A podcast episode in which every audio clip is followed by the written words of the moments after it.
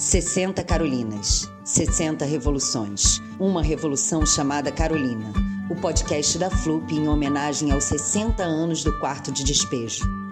O livro é a melhor invenção do homem. Escrevam, contem, gritem, berrem. Eu não tenho força física, mas minhas palavras ferem.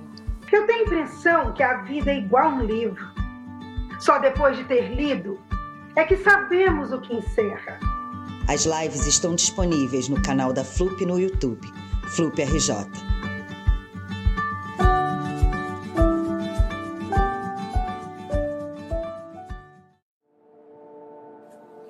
Quatorze de julho.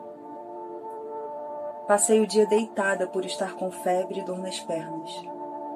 Não tinha dinheiro, mas eu havia deixado uns ferros lá no senhor Manuel e mandei José Carlos ir pesar e receber. Ganhou 22 cruzeiros. Comprei cinco de pão e cinco de açúcar e comprimido. Levantei só para preparar as refeições. Passei o dia deitada. O José Carlos ouviu a Florenciana dizer que eu pareço louca, que escrevo e não ganho nada.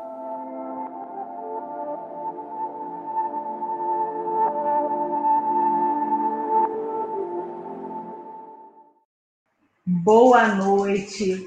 Esse trecho de quarto de despejo, escolhido cirurgicamente, foi lido pela Simone Mota. Obrigada, Simone. Gente, hoje eu vou quebrar protocolos aqui para começar de uma maneira um pouco diferente o nosso encontro. Eu sou Daniele Bernardino, eu sou mãe, sou mulher, sou negra, e hoje eu venho aqui para falar com vocês sobre um assunto que parece delay, parece que a gente está repetindo, batendo na mesma tecla, mas eu vim falar de racismo. Racismo que eu senti hoje, literalmente na pele, nessa manhã. Dentro de uma das minhas redes sociais, eu fui ofendida é, por uma pessoa racista que eu não vou deixar passar. A gente tem falado muito ultimamente que os racistas não passarão. E aí, por esse motivo, eu achei que era justo comigo e com todos os meus pares que eu divulgasse o que essa pessoa disse ao meu respeito e que não retrata a minha história. Porque antes dele fazer julgamentos e de me ofender, eu me constituí essa filha da Iracema, neta da Elsa, esposa do Écio, que ajudou a criar esse espaço tão importante que é a FLUP, mãe de duas meninas, e que eu jamais permitirei que, que passem por experiências como essa que eu estou passando. Mas elas só não passarão pelo que eu estou vivendo se eu colocar minha cara no sol, se eu puder falar sobre isso.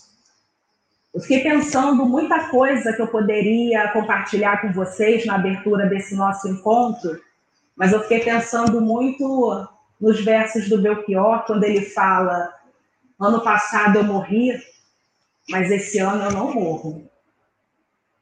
E eu decidi que eu não vou permitir mais, que passem mais que sejam racistas comigo novamente.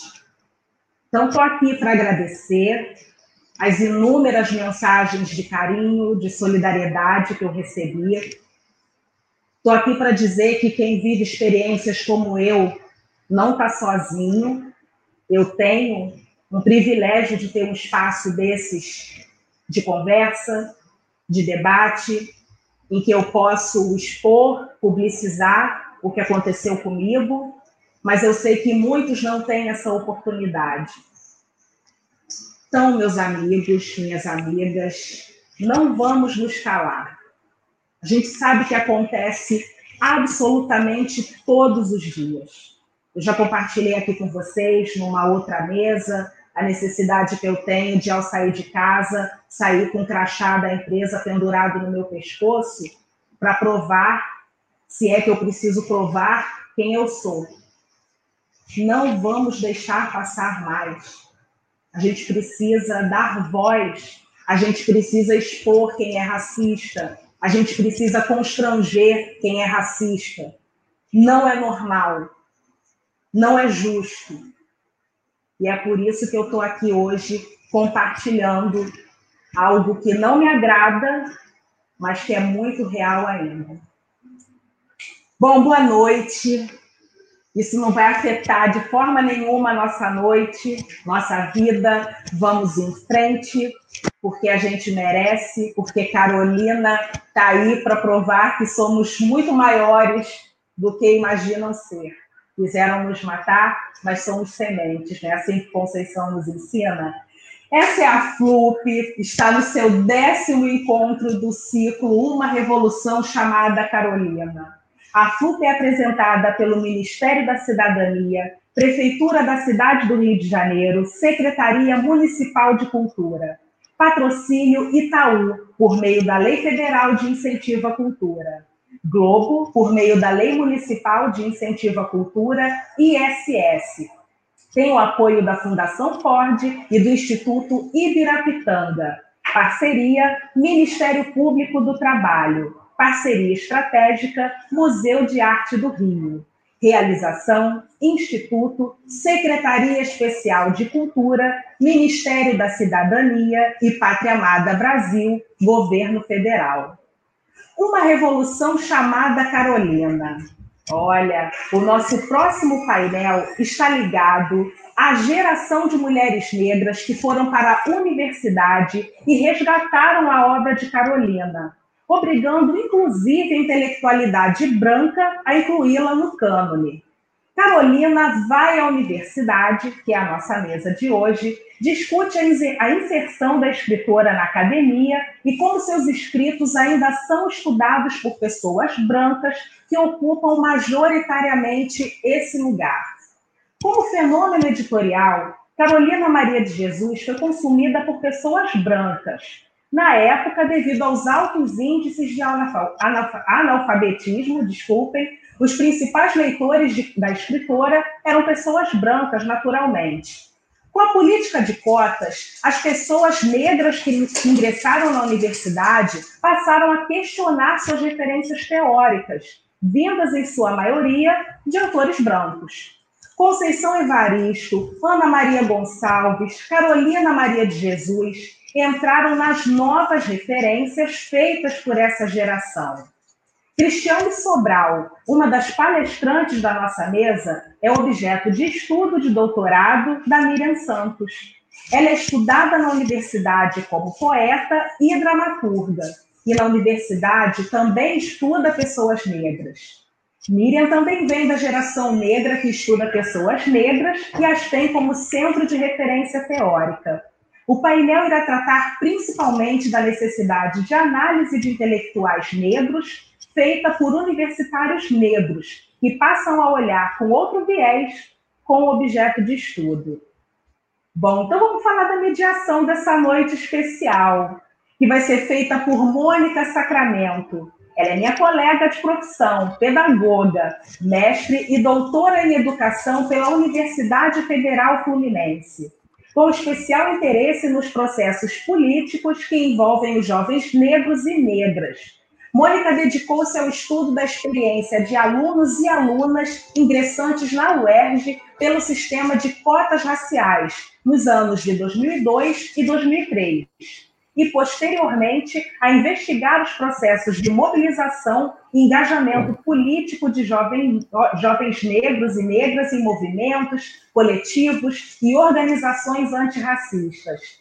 Atualmente é coordenadora de projetos em Crioula, organização não governamental do Rio de Janeiro, que desenvolve ações para o fortalecimento de mulheres negras por meio de formação e fortalecimento de negras nos temas de justiça reprodutiva, processos de mobilização e auto-organização, cuidado e segurança de ativistas e racismo institucional temas que, como eu vi falando nesse começo, né, Mônica, impossíveis de não serem discutidos. Boa noite, minha querida, muito bem-vinda ao nosso encontro. Passo para você o bastão da mediação dessa mesa especial, sabendo que vou deixar aqui a nossa audiência e as nossas convidadas em excelentes mãos. Dani, uma boa noite a você, uma boa noite a todos. Eu queria dizer da minha, de um abraço especial a você pela situação de racismo que você sofreu. É importante a sua fala, especialmente porque são as mulheres negras que sofrem o maior número de ataques de ódio na internet. É, nós vemos em Crioula desenvolvendo um trabalho extenso sobre cuidado e proteção de ativistas, e a gente observa que é, é exatamente as mulheres negras, comunicadoras, as defensoras de direitos humanos que vêm sofrendo os piores ataques. Então, é, sinta-se abraçada, sinta-se acolhida e também nos, colo nos colocamos disponíveis também é, é, para o que a gente possa fazer para te ajudar. Então, muito obrigada, viu? Eu que agradeço. É muito importante nós sabermos que não estamos sozinhos, né? Durante um tempo, na, nas primeiras postagens que eu fiz, divulgando o que havia acontecido, algumas pessoas, ainda que solidárias, diziam de um certo pesar de que essas situações não se desdobravam é, numa retratação, né, numa justiça efetivamente, ou não são consideradas como crime. Então é fundamental, né, Mônica, que a gente se sinta acolhida e fortalecida para que sejam denunciadas, né? É isso. E falar dessa violência é também olhar para um outro lugar tão inóspito, as mulheres negras, como a experiência na universidade. Apesar de sermos é, é, termos entrado na universidade em maior número, sabemos que esse é ainda um lugar de muita resistência, de muita disputa, de muito contato. Antes de apresentar a mesa e as nossas convidadas, eu queria agradecer à equipe da FLUP, é, e dizer que é com muito orgulho que eu volto à FLUP. Eu participei da FLUP em 2014, numa mesa é, que também, de alguma maneira, tratou sobre a questão do acesso à universidade, e eu queria destacar dois pontos que eu acho muito relevantes é, nesse momento, especialmente no momento em que a gente sofre ataques, vive um, momento de retrocessos de direitos. O primeiro, é, queria parabenizar a equipe pela longevidade do evento pela criatividade na proposição das temáticas, é, especialmente nesse momento de pandemia, a opção pela, pela FLUP virtual, isso, pela FLUP digital, e isso é, de fato, é, é um, uma demonstração do compromisso dessa equipe com a realização do projeto, mas, é, e acho que a gente precisa destacar, pela disponibilidade reflexiva de pautar temas é, que afligem o nosso país. É um país desigual, um país que convive com racismo, com a naturalização dos lugares e dos destinos sociais, como bem narra Carolina. É, em segundo lugar, é, já falando especialmente da nossa mesa, Carolina vai à universidade, é, o reconhecimento contido nessa proposta. É, a presença do racismo, da discriminação racial e da hierarquia é, na base do nosso país, delimitando não só esses espaços de poder, e a universidade de, um deles, mas também é, os campos disciplinares, as carreiras profissionais, é, quem manda, quem não manda, quem determina, quem não determina. Então, é preciso, é, nessa mesa, recuperar o êxito da política de cotas adotada em nosso país. Nos últimos anos, a gente vem é, lidando é, com políticas de ampliação do ensino superior. Entretanto, apesar de a gente é, constatar o êxito das políticas de ampliação do ensino superior, especialmente das ações afirmativas na modalidade de cotas é, na graduação, é preciso que a gente reconheça que ainda não é o suficiente. Há ainda uma defasagem de pessoas negras que conseguem concluir, concluir a graduação. É, então, só para trazer um dado para vocês, enquanto a gente amplia em quatro vezes mais o acesso de pessoas negras nos últimos anos, é, em 2016, é, 31% de mulheres brancas haviam concluído o ensino superior. É, se comparado às mulheres negras, apenas 14% haviam concluído. Então, isso demonstra ainda o longo caminho a percorrer. É, mas a gente queria falar dessas mulheres que estão na universidade e que, por meio das suas atuações, é, é, interferem nesse processo e disputam esse lugar. Para isso, vou chamar duas colegas, duas mulheres negras, Cristiane Sobral. Cristiane Sobral é carioca do subúrbio de Coqueiros e vive em Brasília desde os 16 anos. Mãe, mulher negra de origem pobre, escritora, poeta, atriz e professora de teatro, umbandista, candomblessista. Bacharel em interpretação teatral, licenciada em artes cênicas, especialista em docência, mestre em artes pela UNB. Tem nove livros publicados. O mais recente, Dona dos Ventos, pela editora Patuá. Dirigiu a Companhia de Teatro Negro, Cabeça Feita, por 17 anos. É ganhadora é, do primeiro lugar no Festival Frente Feminina Inspirando, com Esperando Zumbi. É, texto e, e interpretação de sua autora, publicado na Antologia de Dramaturgia Negra, da Funarte. Peça essa que fez temporada em Moçambique em 2009. É, Cristiane também palestrou sobre literatura e teatro negro em nove universidades estadunidenses, inclusive em Harvard. É, é bom lembrar que em 2020, esse ano, ela completa 20 anos da publicação, da publicação do seu primeiro livro e 30 anos de atividade profissional nas artes cênicas. Cristiane, muito bem-vinda. Muito prazer que você esteja aqui conosco. Boa noite, Mônica. Boa noite a todos e todas. Quero mesmo, Dani, receba meu abraço, meu afeto. As nossas afetividades são as nossas alternativas de cura, né, em todas as situações de luta. Quero agradecer também rapidamente a organização do evento, todos que trabalharam para sua realização, agradecer pela oportunidade de participação e estou aqui muito motivada. Miriam, um beijo, muito motivada para esse nosso encontro. Obrigada, Cristiane. Vamos agora conhecer Miriam Santos. Miriam Santos é mulher negra, periférica, feminista negra, fazendo da escrita lugar de cura. Autora do livro Intelectuais Negras, Prosa Negro Brasileira Contemporânea, da editora Marli, em 2018. Ela é doutora em Letras, Estudos Literários pela Universidade Federal de Juiz de Fora. Especialista em Política de Promoção da Igualdade Racial pela Universidade Federal de Ouro Preto. É mestra em Letras, Teoria Literária e Crítica de Cultura pela Universidade Federal de São João del Rei é bacharel e é bacharelanda, é bacharelada e licenciada em letras, língua portuguesa e suas literaturas pela mesma instituição.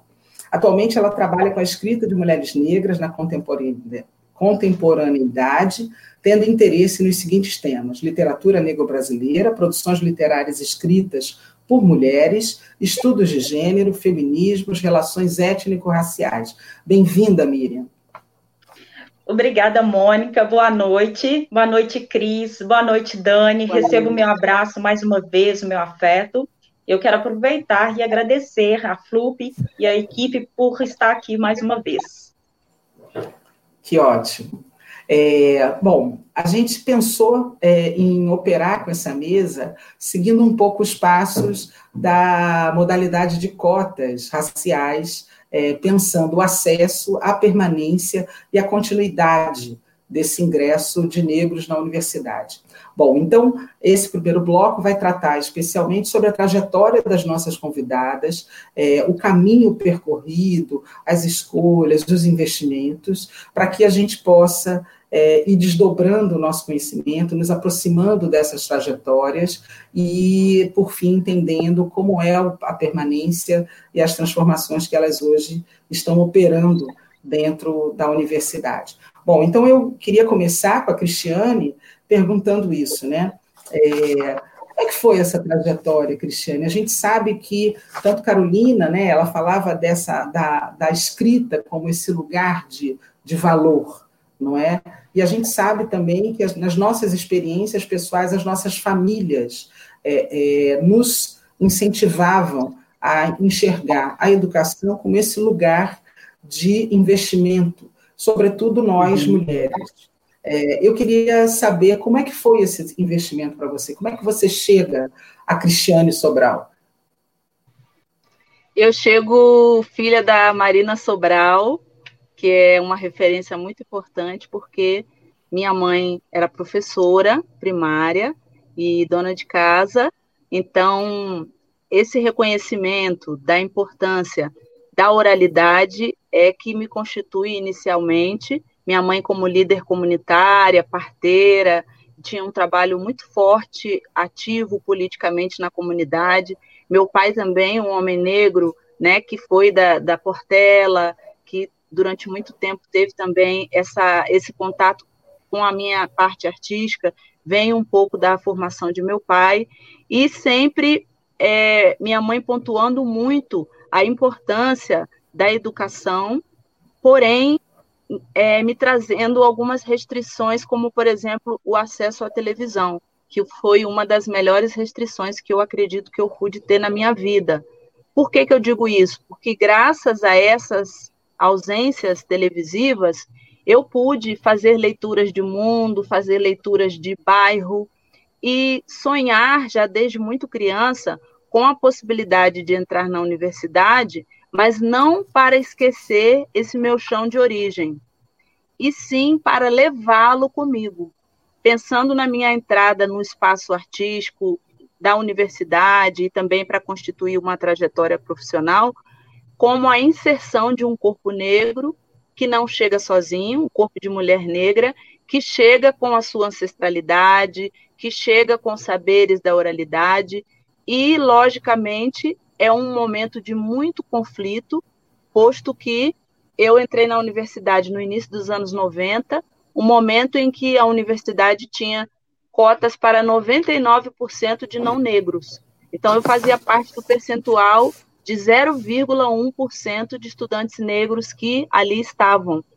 E discutir na academia a necessidade de reconhecimento de autores negros, de escritores negros, parecia um ato de loucura, uma vez que os próprios professores não estavam ali apetrechados academicamente, tendo acesso a esses saberes e reconhecendo esses saberes como parte do nosso patrimônio cultural. Então havia um desconhecimento total de questões que eu fazia, por exemplo, para o teatro negro e para a literatura negra, que são os meus campos de atuação. Dramaturgos negros, encenadores negros, escritores negros não tinham ainda um espaço dentro desse ambiente acadêmico para a divulgação de suas obras, para a difusão desse conhecimento, o que começa a se modificar com o início da, da, da adoção do sistema de cotas no país. São corpos que vão se pluralizando né, nesse espaço acadêmico e que chegam a essa ponta que a gente encontra onde o próprio aluno começa a discutir e reivindicar mudanças nas referências bibliográficas das disciplinas. Perfeito. Vou chamar a Miriam agora. Miriam, como é que foi para você essa sua trajetória? Como é que se deu? Então, Mônica, é, é, importante essa pergunta, porque, assim, para mim, é, vem como um filme na minha cabeça. É, eu também venho de uma família é, pobre e a minha mãe ela é formada, em, ela é técnica em contabilidade, mas é uma mulher negra que ela, a ela nunca foi possível é, exercer essa profissão. Ela é empregada doméstica até hoje.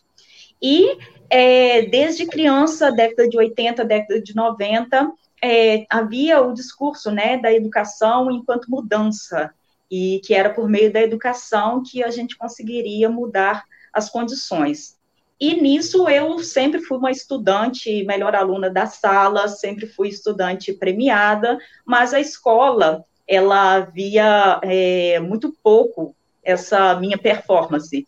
E é, discutir as questões raciais na minha casa, isso não era presente nem na escola que eu estudei. Eu estudei a vida toda em escola pública, e quando foi, é, naquela época, quando eu fazia, por exemplo, Fundamental 1, é, a questão da universidade não era uma questão, sabe? A ideia era que estudássemos até quando fosse possível. E é importante falar desse tempo, porque era um momento em que é, não tínhamos é, políticas de cotas, nem políticas públicas para que ajudasse na inserção é, das pessoas negras ao ambiente escolar. Era um momento que a escola não era para todo mundo. Por exemplo, eu estudei Fundamental 2, ensino médio, numa escola estadual, e na época, é, aqui no interior de Minas, e na época a gente tinha que fazer provas para poder reentrar na escola. Então, assim, era tudo muito difícil. Livros didáticos, por exemplo, não eram dados pelo governo. As famílias tinham que comprar é, vale transporte, isso também não era dado para os estudantes. Então, era tudo muito complicado. Eu acho importante falar sobre isso para que a gente possa perceber as mudanças né, que aconteceram aí no nosso país para que outras pessoas pudessem ter acesso a isso. E é, eu estudei, né, conforme você leu aí no meu currículo, eu estudei em universidades públicas e na época que eu entrei para a graduação, ainda não, na universidade em que eu estudei, ainda não tínhamos a política de cotas.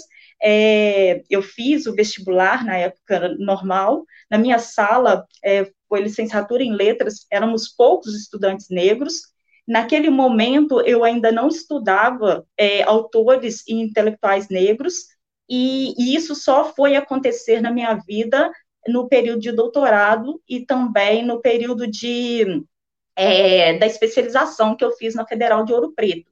Então, é, naquela época, eu estudava durante a graduação, acho que vai ser importante, mais para frente a gente vai falar sobre isso. Eu tive iniciação científica. Então, eu sempre falo que quando eu entrei na iniciação científica, um ano e meio depois que eu entrei na universidade, que foi é, realmente o período, o momento em que eu entrei na universidade. Foi o momento em que é, eu me sentia como parte do grupo, uma parte do reconhecimento enquanto eu estudante. Veja bem, eu saí de escolas públicas em que eu era melhor aluna e de repente eu cheguei na universidade, eu não me reconhecia na sala de aula, eu me sentia burra todos os dias, tinha o problema é, percebendo enquanto síndrome do impostor, e todos os dias eu questionava o meu conhecimento. E, além de tudo, ainda tinha o um currículo, né, que eu não me reconhecia. Então, só depois que eu fui entrar para a iniciação científica, que eu comecei a pesquisar, que eu me sentia é, parte do grupo. Então, o meu acesso foi é, nesses termos.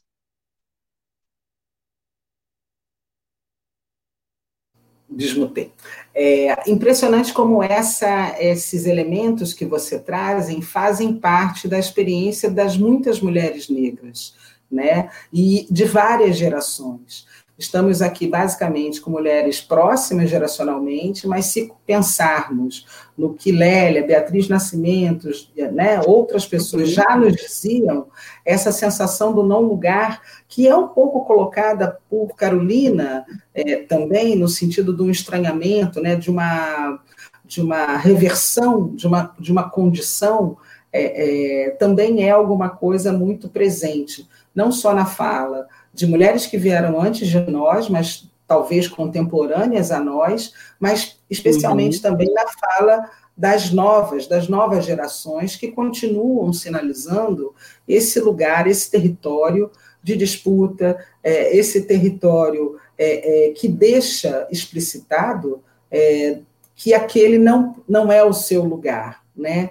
É, e aí eu queria um pouco que a gente explorasse isso, né? Como é que Carolina vai é, chegando na vida de vocês e como é que vocês também vão olhando para essas outras intelectuais negras é, nesse acesso, nesse, nessa primeira entrada na universidade, é, e como é que vocês vão se aproximando dessas intelectuais é, tão próximas de vocês do ponto de vista da trajetória, né? As nossas trajetórias, se formos comparar, elas possuem aproximações. Queria que a gente uhum. explorasse um pouquinho isso agora, do acesso e dessa aproximação de trajetória com essas tantas intelectuais negras é, que nós estudamos, que vieram an anterior a nós. É, Cristiane, pode começar? É, eu acho muito importante pontuar essa, essa, nesse lugar a nossa formação escolar eurocêntrica, né? a ausência do contato que eu tive com autores negros. É, eu sempre gostei muito de ler, e quando estava na escola, até uma das questões de fuga do racismo, eu me infiltrava na biblioteca. Ficava, às vezes, muito tempo passando lá na biblioteca. E, olhando as estantes da biblioteca, perceber que lá não tinha autores negros, né, nem mesmo alguns antigos século XIX, clássicos, não estavam representados, e saber que naquele momento eu já tinha, porque foi uma escolha desde a minha infância, de trabalhar com teatro e com literatura me fez refletir muito no sentido de que, primeiro, como atriz, quais seriam os papéis que eu poderia ocupar? Eu entro no desejo de trabalhar com teatro, pensando que o teatro era um espaço onde o ator pudesse interpretar qualquer personagem.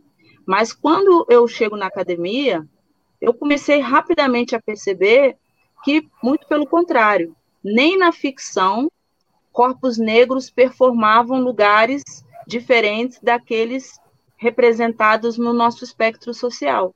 Então, para mim, parecia muito chocante dizer que teatro era ficção e que, ainda assim, os primeiros papéis que me foram oferecidos foram a mulata gostosa, a empregada doméstica, a cozinheira, sem nenhuma ressalva hierárquica em relação a esses personagens, mas pontuando que, pela sua repetição, isso dentro da formação de, uma, de um artista é muito pobre, porque não permite um amplo espectro de personagens, que é o que todo ator, toda atriz deseja ter no seu currículo. Então, eu comecei a questionar, e isso assim foi um momento de muita dor, de muita solidão, porque eu enfrentava dizendo, olha, eu quero fazer a Julieta de Shakespeare. Ah, mas você não pode fazer porque você não tem o physique de rôle, o seu corpo não está constituído é, para fazer a Julieta de Shakespeare. E aí começam os meus questionamentos, por exemplo, em relação ao teatro brasileiro. Cadê a representatividade negra no teatro brasileiro, que não aparecia, né? Que mesmo o teatro brasileiro, ele percorre todo um processo de construção da sua identidade que é formado em bases europeias.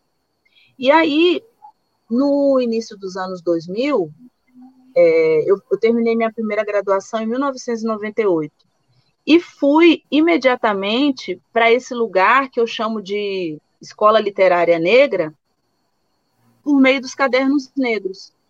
Lá nos cadernos negros, eu cheguei buscando escurecimentos necessários, porque eu entendi que se eu fosse seguir a minha trajetória profissional escrevendo peças de teatro sem referências de negritude, onde é que eu iria ficcionalizar outros cenários? Onde é que eu iria me formar do ponto de vista da contação das histórias é, da minha ancestralidade, do meu povo, da minha gente?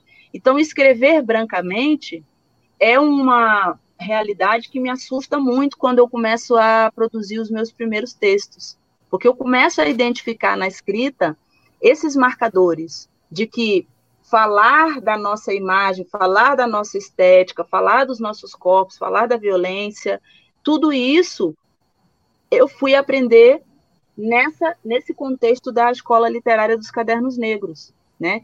E, e chegando e conhecendo Conceição Evaristo, conhecendo Cut, Lia Vieira, Márcio Barbosa e tantos outros autores que também foram me apresentando outros autores e aí eu comecei a publicar todo ano nos cadernos e morando em Brasília, ia para São Paulo para os lançamentos com esse desejo de participar daquilo que se chamava uma roda de bate-papo que sempre acontecia depois do no dia seguinte dos lançamentos, querendo receber mais dos meus, entendendo que essa perspectiva de solidão negra dentro do espaço acadêmico é muito difícil para a gente chegar na academia e depois permanecer nesse espaço, considerando é, essa não receptividade, né? E a receptividade por parte dos empregados de limpeza, de outros grupos que faziam parte da universidade, mas dentro do escopo de professores e também de colegas, as realidades identitárias completamente diferentes o não reconhecimento dos privilégios por parte do, da branquitude cruel, crudelíssimo nesse aspecto, né? Então, para mim, formar uma trajetória acadêmica faz com que eu tivesse que aceitar e receber, porque como eu sou uma mulher de teatro, esses marcadores eurocêntricos, mas também entender que eu já tinha lá desde as minhas bases o interesse de uma formação estética a partir do, dos elementos afrocentrados. E nesse sentido, é muito importante destacar, por exemplo, que Aristóteles, que escreveu a Poética de Aristóteles, que é um dos livros de referência para a constituição de estética na literatura e no teatro, foi um discípulo que médico, estudou em Kemet, no Egito. E eu passei a minha vida inteira na academia, tem coisa de dois ou três anos que eu descobri essa formação é, negra, né, em, em universidade e instituições negras, por parte de Aristóteles, que sempre foi uma das maiores referências que a branquitude me apresentava para dizer, olha, tá vendo como vocês não sabem escrever? Olha o que, que vocês deveriam estar fazendo. Aqui estão os moldes, aqui estão os pressupostos, né?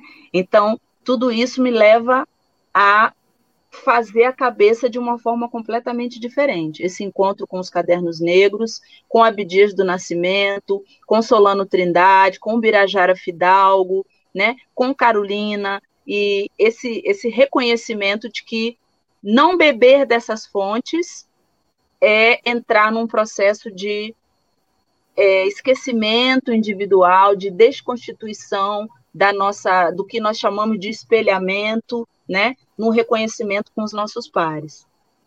É, acho que você traz esses elementos, a gente vai retomar, né, o elemento da busca individual, da apresentação é, é, pelos pares das referências, de, do fortalecimento uhum. dessa identidade. Né? A gente explora isso mais adiante. Mas, Miriam, como é que foi para você isso? Carolina chega para você e outras intelectuais negras, de que forma? É, conta um pouco para a gente. Então, é, é, interessante a Cristiane contar, né, essa experiência dela, porque Carolina também chega na minha vida bem tardiamente e entrou muito por um acaso. E o que eu achei interessante, o que a Cris pontuou, é quando a gente fala, né, da questão da solidão da mulher negra, o quanto que a gente vivendo esses espaços, né, solitários, a gente é, começa a buscar se encontrar na leitura. E eu sempre li muito e é, uhum. só foi em 2008, eu já estava cursando mestrado, que a Carolina chegou na minha vida. Uma colega de curso comentou comigo se eu conhecia a Carolina e falou sobre o diário. Eu não conhecia, não sabia na época, porque eu pesquisava é, mulheres que escreviam no século XIX em jornais. E, e, eu, na época, já tinha uma questão do incômodo, e as mulheres negras, como que era isso, mas é, não chegou a mim, na época, pela pesquisa que eu fazia.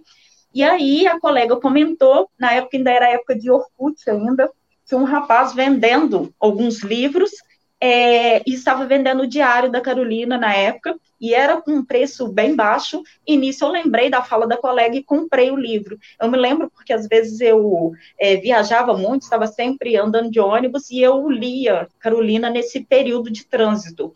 Uhum. E sempre, e era uma literatura que mexia muito comigo, ainda hoje eu... É, lendo Carolina é algo que movimenta muitos sentimentos. E aí, é, na época eu fiz a leitura, continuei na minha pesquisa no mestrado. Quando foi no doutorado, que eu fiz o doutorado junto com uma especialização, que eu conheci outros escritores negros. E é, um primeiro momento foi a Conceição Evaristo, que eu li o livro Becos da Memória, e eu fiquei muito mexida com esse livro fiquei mexida a ponto de é, daquele incômodo de me sentir assim convocada para fazer alguma coisa. E para mim o tempo todo eu pensava, eu preciso fazer alguma coisa com esse livro. Eu já estava aprovada já no doutorado, era um outro projeto, era também com escrita de mulheres do século XIX, e a partir da leitura desse livro eu resolvi mudar meu projeto. E assim, é, a partir da leitura de Conceição, um mundo se abriu de outros escritores. Uhum. Foi aí que eu conheci a escrita da própria Cristiane Sobral, foi quando eu tive acesso aos cadernos negros, foi quando eu conheci Miriam Alves, é, a própria é, Maria Firmino dos Reis, é, o Pucci e outros escritores. Então, assim, e eu me lembro que quando veio esse mundo de escritores negros, é, eu ficava com aquele sentimento assim, onde que eu estava, né? O que, que estava acontecendo? Porque, ao mesmo tempo que chegou para mim a literatura dessas mulheres, conforme eu trabalhei na minha tese, né, no Intelectuais Negras, é, não era só a literatura, chegou para mim também a teoria dessas mulheres. E eu me identificava tanto que, por vezes, eu falava assim: eu lia um conto, lia algum poema, e eu ficava assim, semanas sem conseguir movimentar com aquilo, porque era perto demais. É, eu identificava coisas, é, fatos pessoais é, coisas que às vezes não eram experiências minhas, mas tinham acontecido com uma prima, com uma irmã. Foi quando eu falei assim, gente, como, em que mundo eu estava, que eu sempre li tanto, que eu não tive acesso a esse conhecimento, eu não tive acesso a essa literatura. Então, assim, é algo que depois eu acho que a gente vai ter oportunidade de falar sobre isso, é algo que eu, enquanto professora da educação básica, tento levar e possibilitar aos meus estudantes, sabe? Porque essa uhum. questão do epistemicídio é muito séria. Então, acho oportuno a gente falar sobre Carolina ir à universidade, sobre o quanto que a nossa literatura, os nossos textos, as nossas teorias, elas ainda né, estão adentrando esses espaços. É isso mesmo. É, eu acho que há um destaque também, acho que durante a fala das duas, eu fico pensando é, na minha própria experiência. Eu conheço a Carolina, é, é conduzida pelas duas, é, uma professora negra na UERJ, de pedagogia, Maria Alice Rezende, e posteriormente pela minha orientadora de mestrado, que foi Yolanda de Oliveira. Uhum. É, então, graças a elas é que eu também vou me, me aproximando. Mas, no lugar de professora, durante muitos anos da, da educação básica, é, é, é nesse momento em que a gente percebe a relevância da Lei 10.639, que é uma lei que é, é, incide sobre a, os currículos da escolarização básica, e do quanto os profissionais da educação básica e também profissionais da universidade precisam estar preparados é, para não sonegar essas informações, uhum. porque trata de sonegação de informações, na é verdade, porque essas, essa leitura está disponível, mas não é introjetada, é, não é incorporada ao currículo, né? Então, é, é, exatamente isso que eu acho que nós precisamos, é, talvez pudéssemos explorar um pouco mais. Miriam, você diz no livro é, intelectuais negras, prosa negro-brasileira, e diz assim: a prosa dessas intelectuais é atravessada por um público que anseia por transformações na sua realidade, não é? Na realidade como um todo. Eu queria que você falasse um, pouco, um pouquinho isso, né? Pensando especialmente nesse momento em onde o acesso foi superado e a permanência, é, é, o dia a dia, o cotidiano, as, as, porque são quatro anos, muitas vezes para alguns cursos são cinco anos, e com processos que, linguagens que nem sempre estão tão, tão apropriadas por nós. Como é que foi permanecer? E que transformações são essas que vocês observam na, na, com a presença desse corpo feminino negro na universidade? Queria começar por Miriam agora, é, para a gente inverter um pouco o jogo. Então, Mônica, o é, que, que eu percebo? Primeiro, é, quando eu exploro essa parte dessas transformações a partir da literatura negro-brasileira, é, eu gosto muito de falar que a primeira transformação que a gente anseia por mudança é o direito à vida. Eu penso que essa questão só de trazer esses corpos negros para a literatura, essa questão de sobrevivência, de viver, ela é muito forte, sabe? E, e pensando isso e aliando a universidade, é, tem a ver com esse direito mesmo para que os nossos corpos eles cheguem à universidade e permaneçam, né? Porque a gente sabe que houve aí a política de cotas e que é, outras políticas também foram feitas para que esse jovem possa permanecer. Por exemplo, né, as bolsas permanência, que ajudam essas, esses jovens de famílias periféricas para que ele possa continuar na universidade. E também a gente tem que falar sobre o quanto da necessidade também, que é algo que eu vejo de forma positiva com o acesso desses jovens à universidade, que a gente é, comece a levar né, as nossas literaturas, as nossas teorias para dentro da universidade. Eu não romantizo a ação é, falando que é fácil isso. Não é, porque a gente sabe que muitos jovens são perseguidos, eles é, perdem bolsas, eles são desligados de programas em virtude de escolhas né, é, acadêmicas, vamos falar assim, escolhas políticas, escolhas de pesquisas, que a gente está falando de um espaço que é majoritariamente branco, que a maioria dos seus professores são brancos, e de um currículo europeu que nem sempre acolhe é, esses estudantes. Mas, de todo modo, quando eu vejo, eu falo por esse anseio de mudanças, é, essa semana eu estava até relendo Carolina em casa de alvenaria, e eu quero até fazer um paralelo sobre isso, quando ela fala sobre a questão que ela inveja, sempre invejou os escritores de ter o, o, o, seu nome na capa de um livro. Eu acho que é algo que a gente pode pensar ainda hoje, enquanto nossos corpos, eles ainda não são vistos enquanto produtores de conhecimento.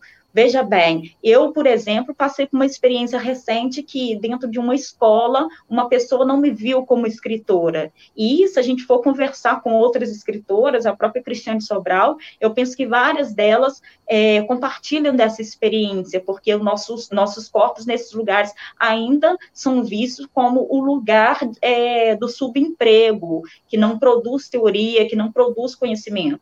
Haja vista é, Carolina Maria de Jesus, hoje a gente vê que alguns é, alguns profissionais eles se negam em vê-la enquanto escritora, querem relegá-la e outras escritoras ao campo da sociologia. Então, assim, esse reconhecimento quando a gente fala sobre essa busca, né, ou sobre o que que a gente está lutando, é muita coisa. Mas assim, quando a gente fala de sobrevivência, é sobreviver em todos os sentidos, sabe, com tudo que a gente merece. Perfeito. Cris, e você, o que acha disso? Que transformações são essas? O que, que você vem observando Olha, aí no cenário? Eu verifico muito essa questão da autorização. Para nós que somos escritoras negras, é uma palavra muito importante, porque em que medida nós nos autorizamos a escrever e, a partir daí, vamos incluir os nossos corpos dentro desse campo literário, que é um campo predominantemente branco, masculino, sudestino, né, e de pessoas de elite. Quando eu chego lá nos Cadernos Negros, eu descubro que Cadernos Negros tem esse nome por causa de Carolina. E foi ali, no início dos anos 2000, que eu comecei a ter contato com Carolina, e eu me lembro que, nas primeiras leituras que eu fiz, o impacto era o que foi para mim encontrar uma contação feita em primeira pessoa por uma mulher negra. O que foi esse impacto de pensar que as nossas temáticas, as nossas subjetividades, naquele momento, não existiam em lugar nenhum. Então, quando eu voltava do lançamento dos cadernos, eu voltava me sentindo super alimentada desse nosso negrismo, e comentava com as pessoas, que é algo que hoje, com 42 anos de cadernos negros, eu ainda percebo. As pessoas não reconhecem a existência dos cadernos negros, mesmo com os 16 anos da Lei 10.639. Não conhecem, nem reconhecem, nem conhecem, e também, dentro do meio literário, não há uma autorização para esses escritores que estão inseridos nesse projeto dos Cadernos Negros para o seu ingresso como escritores no mercado editorial. Então, o que há é uma discussão em torno de que a literatura que negros e negras produzem é uma literatura panfletária que não tem um corpo estético e linguístico como deveria ter toda a literatura. Ora, se um japonês fala sobre o Japão, é uma coisa natural. Se um francês fala sobre a França, também nada demais. Mas na medida em que um negro e uma negra começa a falar das suas experiências a partir desse lugar do negrismo, e é por isso que essa desautorização de Carolina ela é tão pungente. A existência da literatura de Carolina e a existência de qualquer literatura negra é um confronto para a proposta de um Estado-nação, Brasil, que não reconhece ainda a primazia, para falar do primitivismo e de quem chegou primeiro nesse planeta, a expertise, né? Que é isso que Miriam, quando fala do epistemicídio, tem aí esse reconhecimento de que os nossos saberes são saberes e que saberes são múltiplos e podem vir de lugares completamente diferentes. Isso desafia a proposta de Estado da Ação, isso desafia a proposta do cânone, porque trabalha em mão única. O cânone não tem uma é, resposta, como diz Chimamanda Adichie, né? Não tem nada para oferecer além da história única. Então, que perdas são essas que ocorrem na literatura brasileira?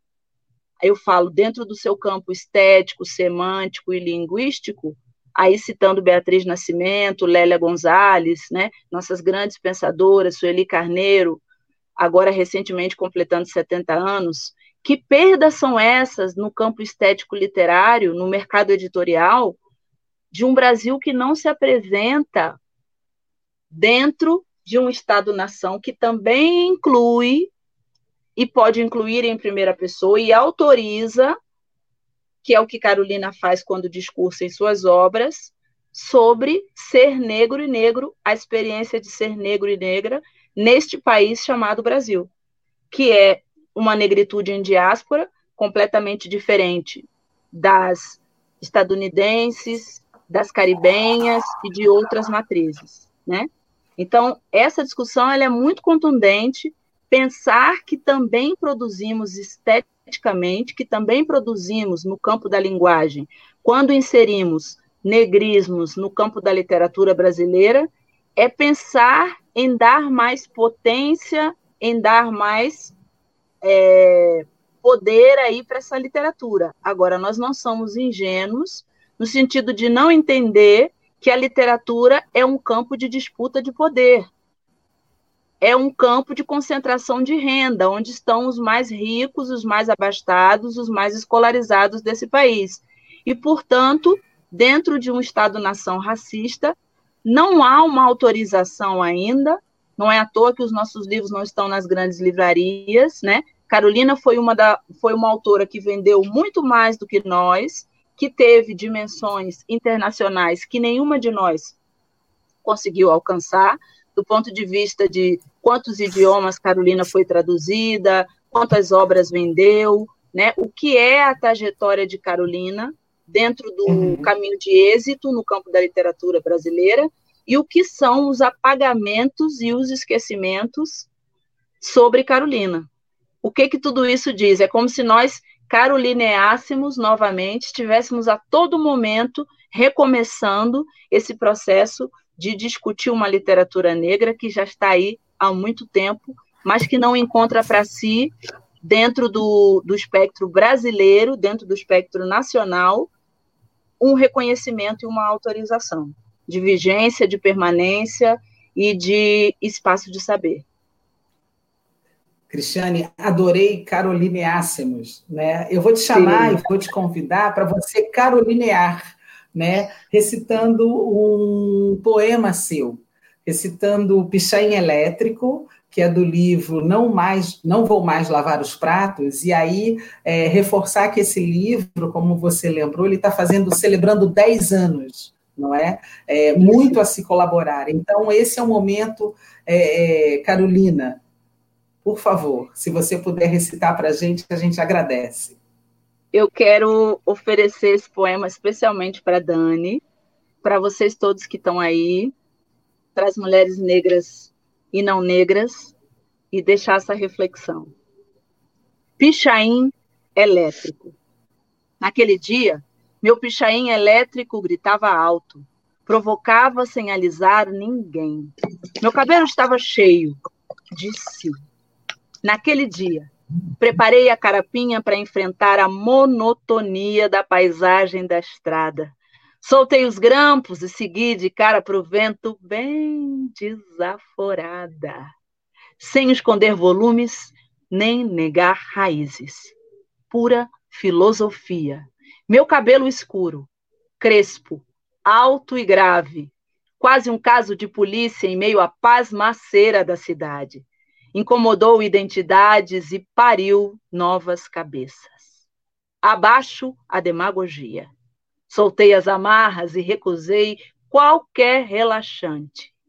Assumi as minhas raízes, ainda que brincasse com alguns matizes, confrontando meu pichain elétrico com as cores pálidas do dia. Pichain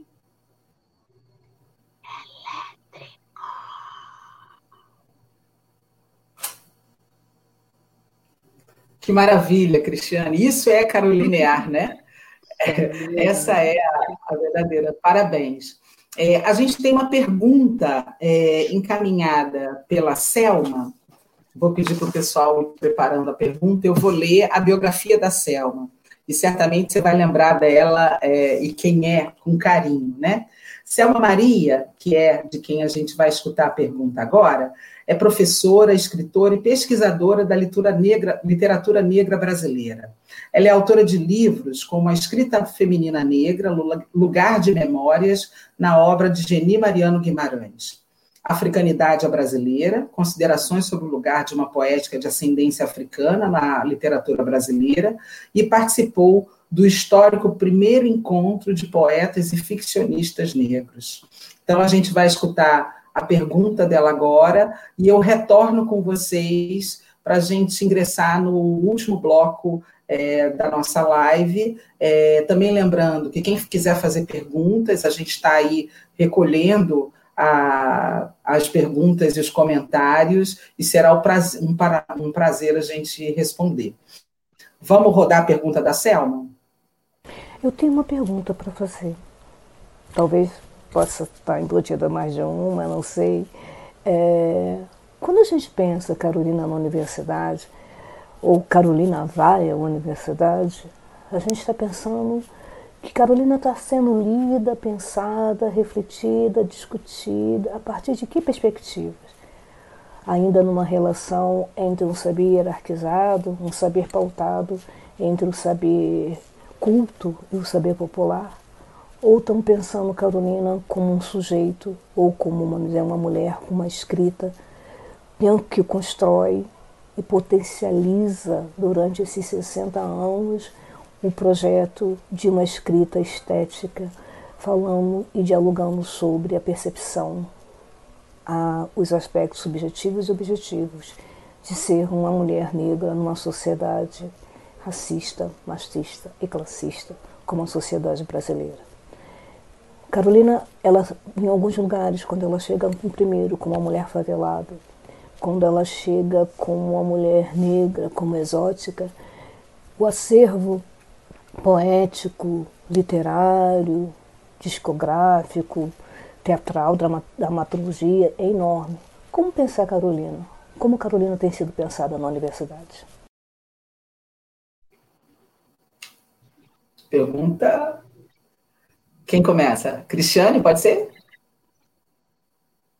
Eu não consegui ouvir a pergunta. O vídeo, para mim, é, falhou durante a maior parte do tempo. Aqui não consegui. É, Miriam, você escutou? Eu escutei, escutei sim. Para mim, rodou direitinho. Tá, eu vou fazer uma síntese da pergunta, da pergunta da uhum. Selma na verdade, ela fala exatamente daquilo que vocês falavam antes, né? das disputas e da validação é, é, desse conhecimento é, representado por Carolina que chega até a universidade. Então, Cristiane, na fala dela, já, já trouxe alguns elementos, especialmente quando faz a discussão é, de um projeto de Estado, de Estado-nação, de país, é, uhum. e acho que Selma dá uma provocada maior nessa perspectiva. De que forma a Carolina tem sido apropriada é, na universidade? É, quais são as maneiras é, como que vocês observam que ela vem sendo apropriada? É, vou passar para a Miriam, para você poder ir uhum. pensando uhum. aí, já que você não, esqueci, você não escutou a pergunta, e aí a gente retorna para você. Miriam, pode ser? Pode, com certeza. É, primeiro, eu quero é, mandar um abraço virtual aqui para a Cristiane. Eu adoro quando ela recita aqui o Pichain Elétrico, que é um poema que eu penso ele muito caro. E, bom, mandar um abraço para a Selma também. É, sobre a questão como que Carolina está sendo pensada na universidade, né? Em qual perspectiva? Eu vejo aí é, algumas questões, como a Cristiane e eu também mencionei anteriormente, né? Que ainda existe aí um território em disputa. Cristiane falou aí sobre a questão do cânone, eu falei sobre a questão do epistemicídio. É, existe, existem alguns pontos em que alguns profissionais ainda estão vendo Carolina é, é, ainda relegando ela a um espaço que é de fora do conhecimento, né? Então, mas é, eu não gosto de é, julgar a criança fora da bacia junto uhum. com a uhum. água. A gente tem que reconhecer alguns avanços. Por isso que eu penso a importância dessa mesa, dessa reflexão de hoje. Quando esses jovens negros entram para a universidade, Carolina e outras mulheres negras, outros homens negros, eles vão para a universidade sobre outras perspectivas. Eu vou dar um exemplo. Eu, ano passado, eu estive na mesma universidade que eu fiz graduação e mestrado, e é, em um evento feito pelo movimento negro, e é, várias pessoas de diversas áreas estão estudando esses teóricos, esses escritores negros, com uma perspectiva negra. E também, e, é, digamos assim, validando enquanto é, profissionais, enquanto produtores de conhecimento. No entanto, assim, a gente sabe que tem outras perspectivas, né? Que existe aí uma luta grande desses é, estudantes para que esses estudos sejam acolhidos, mas já é um avanço. A outra coisa que eu queria falar, que mesmo no ano passado eu estive num IF, no Instituto Federal, aqui na minha região, e tem mais de dois anos que eles têm um projeto que é, os estudantes do primeiro, é, do primeiro ano do ensino médio, todos esses estudantes, faz parte do currículo deles a leitura de quarto de despejo de Carolina Maria uhum. de Jesus. Então, isso eu vejo como um avanço. E é, a gente não pode perder, né? E é, o próprio meu exemplo também. Eu terminei a minha tese de doutorado em 2018. E eu procurei, durante o meu estudo, fazer, é, trabalhar com escritores negros e com teóricos negros, e foi num programa de letras. Algo que aconteceu comigo é, na época, que foi algo assim que me deixou bastante chateada na época, que foi que eu defendi a minha tese de doutorado, que fala sobre intelectuais negras, com uma banca toda branca. Uhum. Bom, é, o que, que aconteceu? É, a Mônica falou aí sobre alguns dados, né? O quanto que, embora a gente tenha aí alguns avanços, o número de professores, né, doutores que trabalham em pós-graduações é um número muito pequeno. Logo, é, o que, que acontece? Quando a gente vai formar essas bancas, esses professores estão sobrecarregados e não é possível estar em vários lugares ao mesmo tempo. E essa algo que me incomodou bastante foi isso, né? Porque mais uma vez é, eu tinha um estudo que eu fiz falando sobre mulheres negras, é, pedindo, né, reivindicando elas enquanto esses corpos, enquanto produtores de conhecimento, enquanto intelectuais, e foi uma banca branca que validou esse conhecimento. Então, a gente precisa falar sobre isso, né? Porque onde que estão, é por que, que esses profissionais negros não fazem parte né, desses programas, o que, que está acontecendo?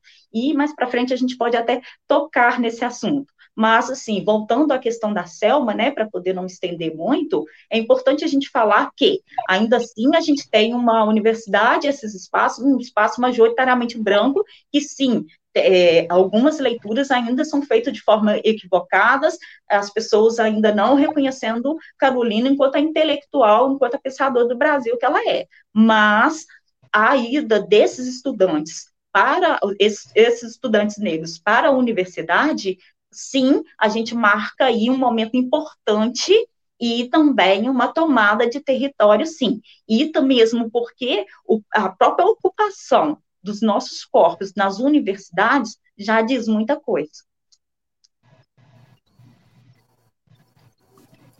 É, eu acho que só para passar para a Cristiane, eu queria ler o seguinte: é que é uma pesquisa do professor José Jorge Carvalho, da UNB, uhum. realizada em 2006, onde ele, onde ele constatava um número bastante é, pequeno de professores. Era é, racial, era racial dividido, esse estudo realizado com professores docentes de instituições bastante importantes no cenário nacional. Uhum. Ele chegou a um número bruto de 18.330 docentes, sendo que deste número apenas 70 eram negros, ou seja, menos de 0,4%. Isso em 2006. É, o censo da educação superior de 2016 revela que essa, essa proporção ela não se modificou, é, ou se modificou pouco. É, hoje, dos 3.883 mil é, 683 docentes, apenas 1,34% se declaram negros ou negras. É, as mulheres somam 0,4% do corpo docente em todo o país. Então, percebam que é o que Miriam traz, é, do quanto houve avanços, numericamente estamos mais presentes, mas o quanto ainda temos a percorrer, especialmente defendendo a, as cotas raciais na pós-graduação, na graduação, na pós-graduação, nos concursos públicos. Né? Cris, com você. Eu penso muito diante da perspectiva de como entrincheirar Carolina. Que Carolina não chega é, nesse espaço acadêmico sozinha e não pode chegar e não deve chegar partindo desse princípio de que é diferente considerar esse corpo acadêmico não negro, que muitas vezes insiste em apresentar Carolina restrita ao quarto de despejo, e aí é que nós podemos entrincheirar, formar essas colunas para sustentabilidade da riqueza da obra de Carolina, além do quarto de despejo, que passa pelo Diário de Bitita, que passa por seus poemas e canções, que passa por Onde Está a Felicidade, que não é este samba único, que nunca existiu.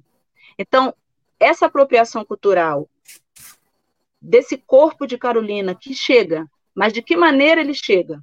Isso me preocupa, né? E aí faz com que a, a nossa movimentação, né, que retoma muito a fala, a fala de Angela Davis, a necessidade que nós, pretos e pretas, que estamos no espaço acadêmico, temos politicamente de assumir Carolina debaixo do braço, em todos os lugares onde estivermos, para entender que a discussão que qualquer um de nós, apetrechados pelos nossos negrismos, vamos levar para esses espaços acadêmicos sobre Carolina, é uma discussão completamente diferente de qualquer outra discussão que já tenha sido ali apresentada.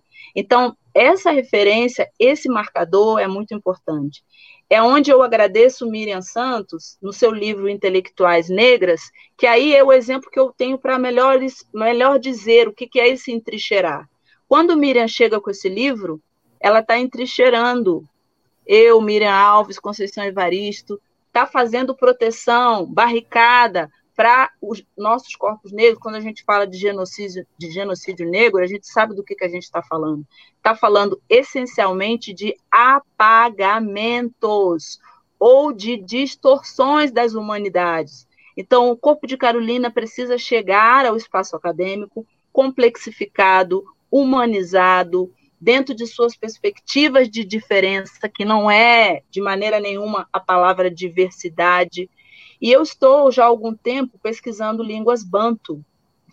E por que, que eu estou dizendo isso? Porque quando a gente começa a estudar línguas banto, que compõem 22% do nosso português, a gente vai entender que muitas das críticas gramaticais que são feitas às obras de Carolina, elas se localizariam, e aí eu convido vocês que são pesquisadores, escrevam sobre isso nos mestrados, nos doutorados, em que medida a semântica de Guimarães Rosa, por exemplo, que é referenciada como um outro português, um português diferenciado, em que medida Carolina também produz essa língua portuguesa com outros matizes, quando traz expressões que a academia considera como erradas, mas que elas vão se localizar de uma outra maneira quando a gente começa a fazer esses, esses estudos de Crioulo, de Xangana, de Chokwe, de Nganguela e de outras línguas banto. Então, é muito importante levar Carolina, além de quarto de despejo, insistir para que é, esses livros eles sejam armas de guerra, né, distribuídos é, massivamente nos lugares onde a gente sabe que eles podem transformar realidades e temos que nos multiplicar, porque, como Mônica disse, a estatística está aí mostrando. Eu só finalizando, quando eu fui fazer uma dissertação, quando eu fiz a dissertação de mestrado sobre estéticas no teatro negro brasileiro, eu enfrentei, como muitos pesquisadores negros, aquela briga da não validação da não legitimidade desses estudos no campo acadêmico. E aí eu estava falando de vários outros nomes que já tiveram uma trajetória de visibilidade, mesmo assim. Então, dessa mesma forma, é que nós precisamos nos entrincheirar para proteger essas mulheres negras que, e homens negros que estão no campo acadêmico, defendendo esses estudos de negritude o tanto que isso é importante, o tanto que isso se reproduz do ponto de vista da representação para os estudantes que ali estão ingressando, no reconhecimento da perspectiva de também estar futuramente ocupando esses espaços, porque sem essas ações afirmativas, sem essas políticas públicas, é, me preocupa ainda que corpo é esse de Carolina que chega. Sem dúvida.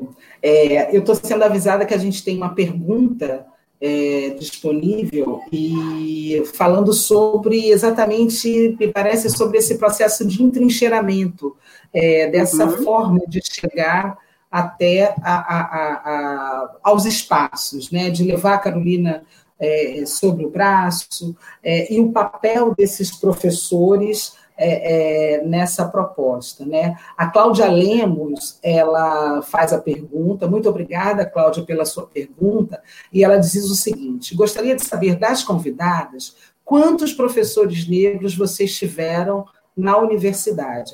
Eu vou começar dizendo que eu tive uma única professora negra no meu período, duas, no meu período de graduação.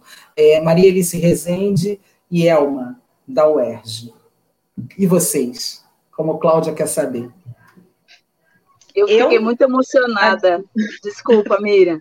Pode falar. É, eu fiquei muito emocionada, Cláudia, com sua pergunta, porque é uma oportunidade que eu vou ter aqui de homenagear o professor Nelson Inocêncio e a professora Glória Moura, que foram os dois professores negros que eu tive na universidade. E a professora Glória Moura foi co-orientadora da minha meu trabalho final de, de graduação. E como isso foi transformador, como isso foi para mim, a, o professor Nelson já estava no departamento de artes visuais, né, antes da minha chegada, já era um dos fundadores do movimento negro no Distrito Federal e já desenvolvia essa discussão estético-política nesse, nesse espaço, e isso fez toda a diferença. Deixo aqui a saudade, o carinho. Nelson é uma pessoa com quem eu convivo mais. Foi da minha banca também, Miriam, na, no mestrado. Tive essa possibilidade de ter pessoas negras na banca, que faz toda a diferença.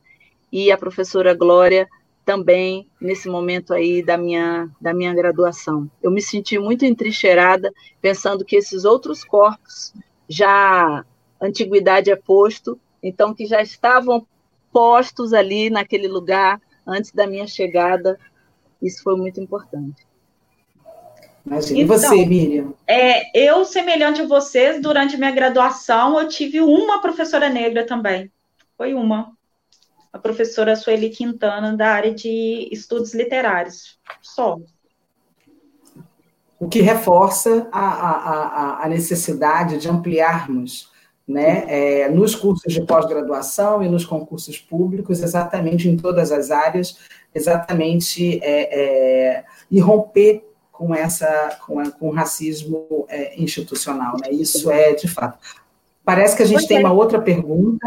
Eu, eu, Pode falar, é, por favor. Mônica, é, complementando, é, isso é, é muito importante falar sobre isso, porque a gente vê que as bancas de concurso elas acabam sendo é, uma grande, vamos falar assim, uma grande barreira, né, para a entrada de mais professores negros na universidade. Eu tenho visto algumas pesquisas relacionadas à questão de cotas, né, em concurso público, o quanto pensando junto com a professora Cida Bento sobre a questão do pacto da branquitude, o quanto que muitas das vezes as cotas para, né, é, professores negros elas eh, muitas vezes é, têm saído lá que ah, não houve aprovados na vaga de cotista. Uhum. E o quanto essa questão do pacto da branquitude tem sido algo que tem sido a grande barreira para que novos professores negros né, possam entrar nesse território. E aí a gente pode pensar nessa, pensando na proposta da mesa, né, de Carolina vai à universidade, o quanto que esse é um processo que se realimenta, porque a gente vai ver que estudantes negros, eles entram na universidade, são os últimos a serem escolhidos, por exemplo, para bolsista de iniciação científica. Aí, quando você vai ver, a hora de entrar no mestrado, ah, precisa, vai receber mais ponto quem tiver, quem teve bolsa de iniciação científica. E aí, esse estudante vai ficando para trás e chega lá no concurso é a mesma coisa. Então, assim, é importante a gente falar da, é, da importância das cotas e para que a gente tenha outros formatos de bancas para que novos corpos negros possam fazer parte desse corpo docente. Sem dúvida. É, nós temos outra pergunta, vou chamar.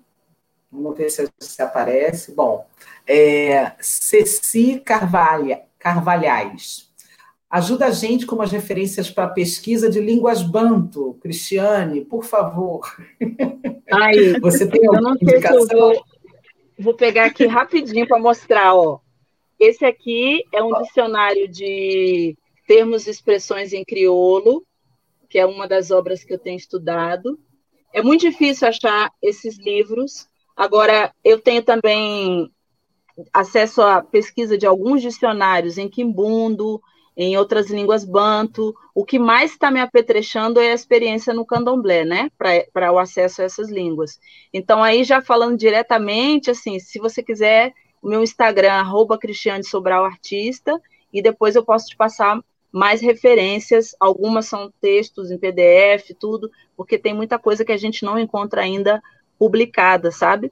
Nesse, nesse campo, e é importante divulgar essas informações. Ok. É, bom, a gente está se aproximando aí dos últimos minutos, né? Já estamos com mais ou menos uma hora e meia.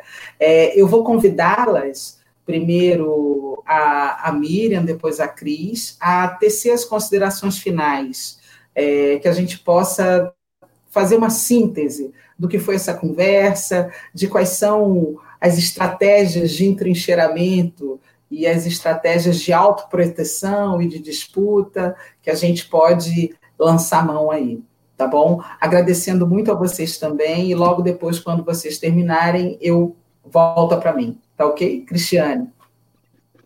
É com muita emoção que eu olho para essa tela, né? Que vejo aí essas três mulheres negras que me representam, muito, que me fortalecem e que me fazem acreditar que nós estamos mesmo anunciando outros tempos, né? Que nós estamos honrando Carolina, que nós precisamos honrar é, Carolina todos os dias. E Flupe, minha gratidão. Esse trabalho ele é, é um divisor de águas, né? No campo da, da literatura brasileira, esse trabalho que a Flupe faz de inserção de outros saberes. Eu estou muito feliz, estou muito grata, estou muito emocionada de poder falar, né? É, Carolina vai à universidade, mas também como a universidade vai para Carolina. A universidade precisa ir até Carolina, né? E talvez é, nós, mulheres negras, com as nossas lutas incessantes, sejamos um pouco essas pontes, né? Que podem faz, ajudar a, a, a percorrer a percorrer esse caminho, pensando aí na energia da encruzilhada, na energia de Exu, enquanto esse ponto de encontro de saberes. Então, minhas considerações finais são de muita alegria, de muita emoção por conta da, das perdas que nós temos diárias e perdas de vidas negras que importam, sobretudo, por conta das estratégias fatais e quase insuperáveis do racismo. E esse nó na garganta, ele fica sempre que eu lembro disso. Estamos na luta, em luto, mas em luta. Sigamos com a força da nossa ancestralidade. Viva Carolina, Carolinear, é preciso estar nas trincheiras e vencer quaisquer pressupostos de solidão negra. É, primeiro, a palavra é gratidão, né? Eu quero agradecer muito a Flup mais uma vez, porque é o segundo ano que eu participo, e também, como diz Cristiane, sobre olhar para essa mesa é, de extremo afeto, embora eu tenha assim tantos anos aí na, na vida acadêmica nesse percurso de universidade apresentando os trabalhos e tal são poucas vezes na vida que eu tive a oportunidade de estar em mesas com mulheres negras. Então, eu sempre gosto de falar sobre isso, quanto isso para mim é de suma importância. E, mais uma vez, também agradecer também essa homenagem que está sendo feita a Carolina Maria de Jesus. É, no ano passado, eu participei de uma mesa e tinha uma adolescente de 13 anos. Ela perguntou para mim, eu contei alguns fatos da minha história. Ela perguntou para mim, Miriam, como é que faz para não desistir?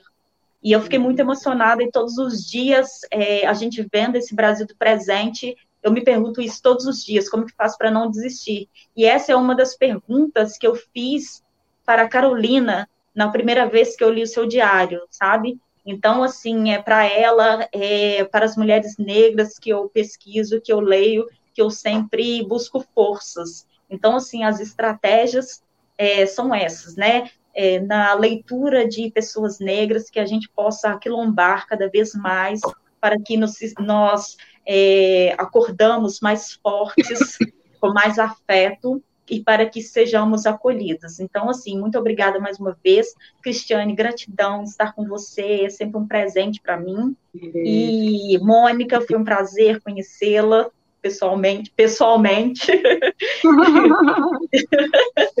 e gratidão mais uma vez por esse encontro.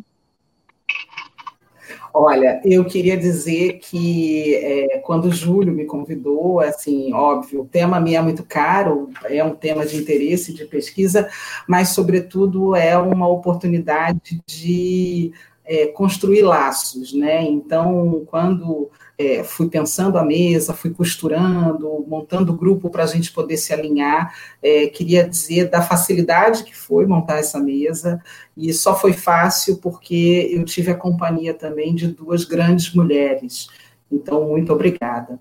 É, eu queria concluir a mesa, né, nesse lugar, chamando atenção para esse sujeito político mulher negra no mundo para esse sujeito político que tem empreendido formas diversas de pensar o mundo e tem empreendido um projeto de bem viver para si próprio e para os seus iguais, né?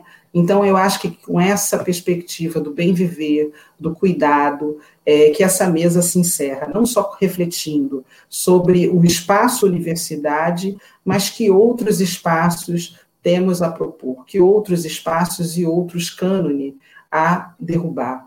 É, talvez essa seja a grande mensagem para a gente sair daqui e pensar que é exatamente, e que nós estamos exatamente como, no, como me disse uma entrevistada na tese, a gente está no meio da fila.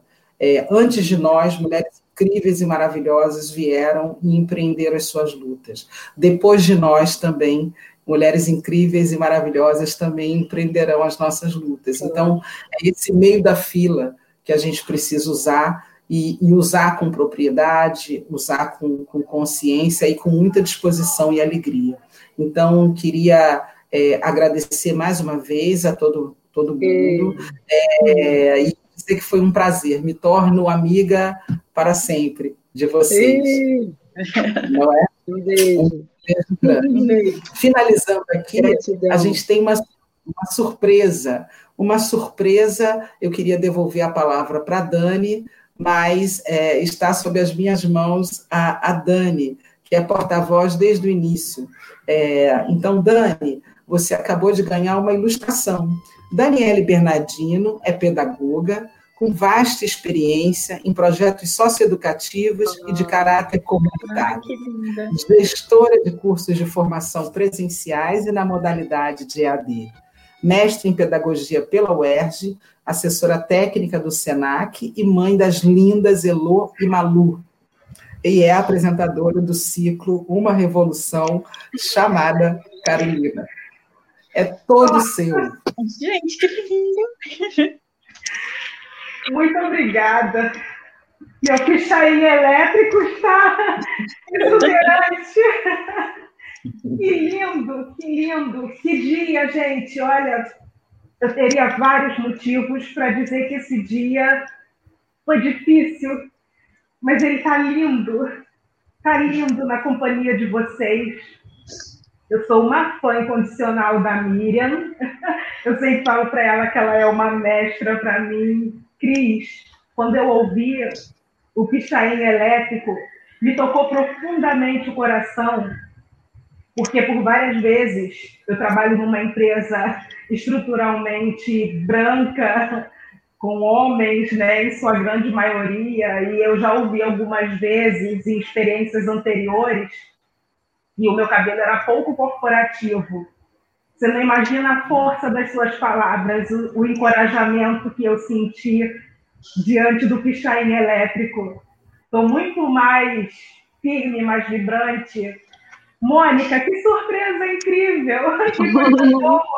Que laços maravilhosos estabelecidos aqui. Meninas, gratidão é a palavra. Vou repetir o que a Miriam falou. É isso.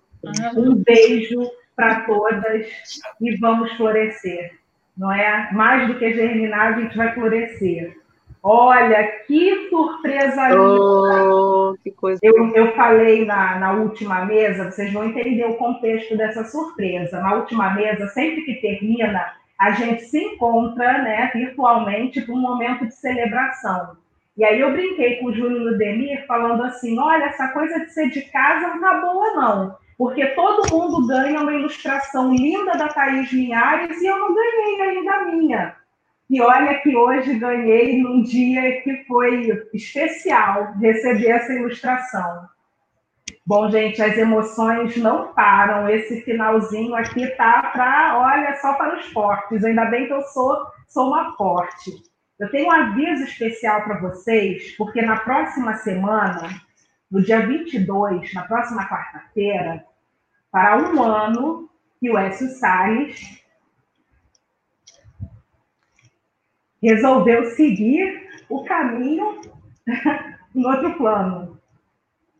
Quem me conhece sabe que muito do que está constituído nessa Daniele Bernardino Pereira de Sales, porque eu trago Sales com muito orgulho, hoje é parte do que eu construí numa convivência de 15 anos com esse homem incrível, que me deu duas filhas maravilhosas, que são um farol toda vez que eu me pergunto, assim como essa jovenzinha perguntou para Miriam como é que a gente faz para não desistir, ele me deixou dois faróis incríveis para eu não desistir.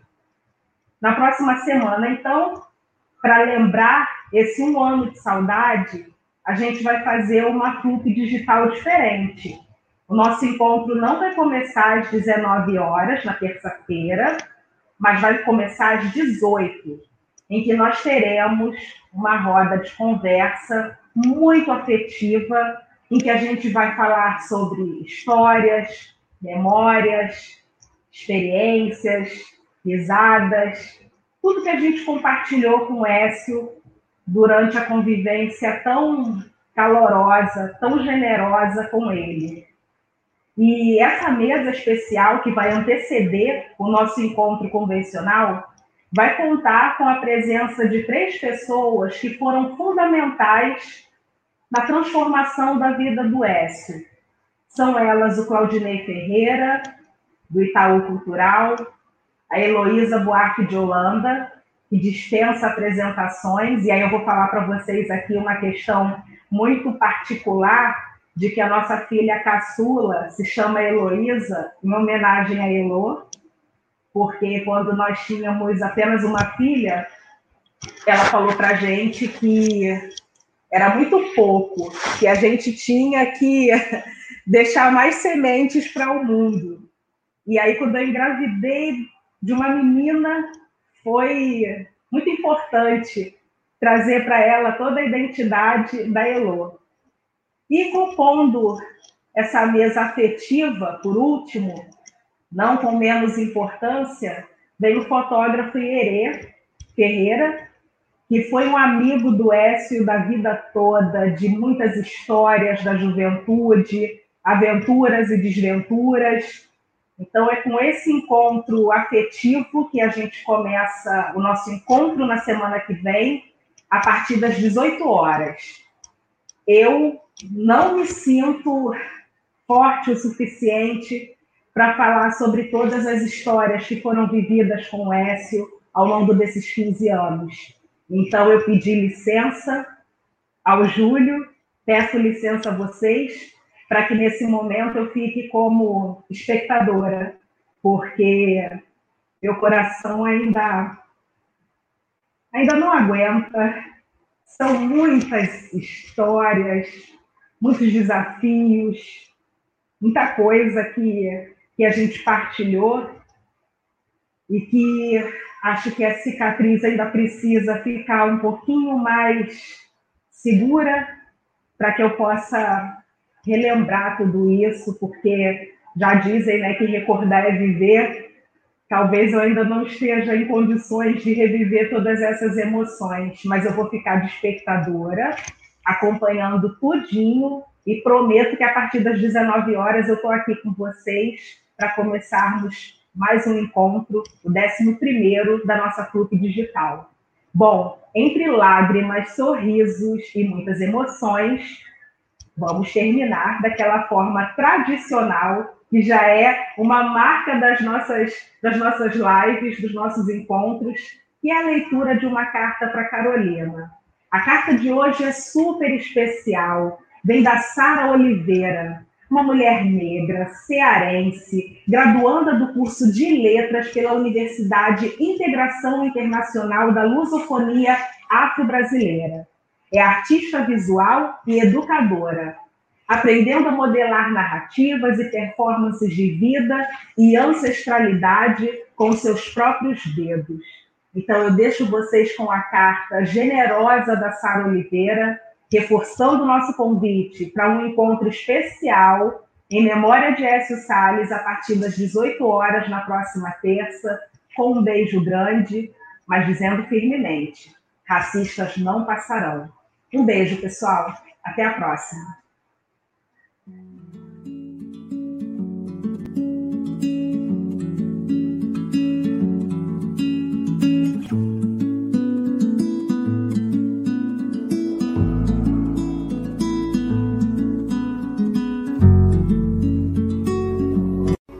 Há muito tempo, venho afirmando o compromisso íntimo e ancestral de encontrar você em mim, desde nossos traços, e performances do não medo, que costuram nossas trajetórias, as mais amargas e doloridas narrativas que tecem nossos caminhos.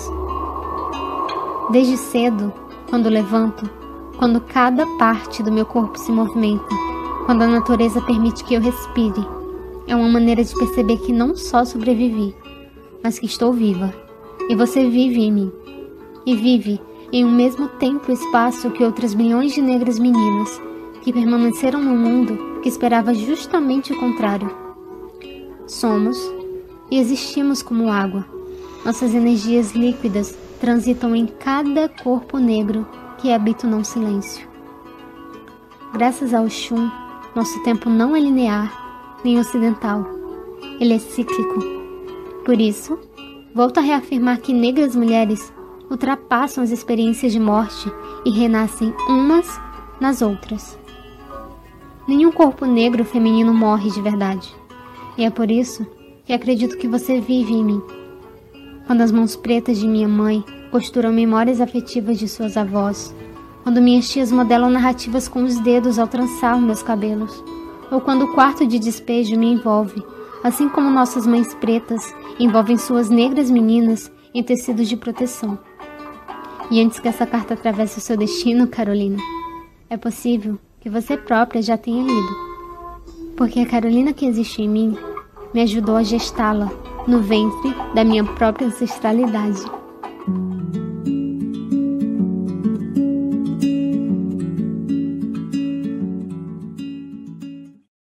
60 Carolinas, 60 revoluções. Uma revolução chamada Carolina. O podcast da FLUP em homenagem aos 60 anos do quarto de despejo.